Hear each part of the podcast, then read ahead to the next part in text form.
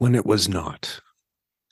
I am drinking coffee looking out the window at the oaks and maples as I have done thousands of times. This is morning in my house. But I was not the first to drink coffee here. There was a different table and different chairs when I walked through with my agent, and the Parkers were still making their home here.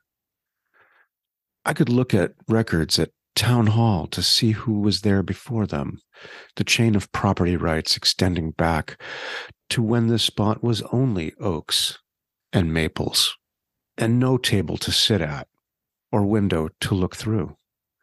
But there are no records of the future for me to look up whom I sold it to in some year, hopefully long from now, or perhaps my children are listed as the sellers. The buyers' names are not yet written in history.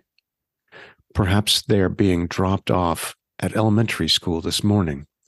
She is wearing a yellow jacket, the color of fall maple leaves. He has collected acorns to show his teacher. They do not even know each other yet.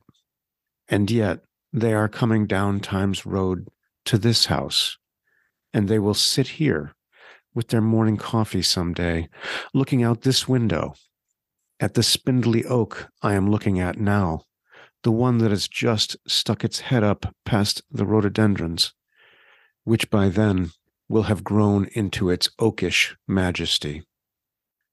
They will know it was not always so, but they will not remember when it was not.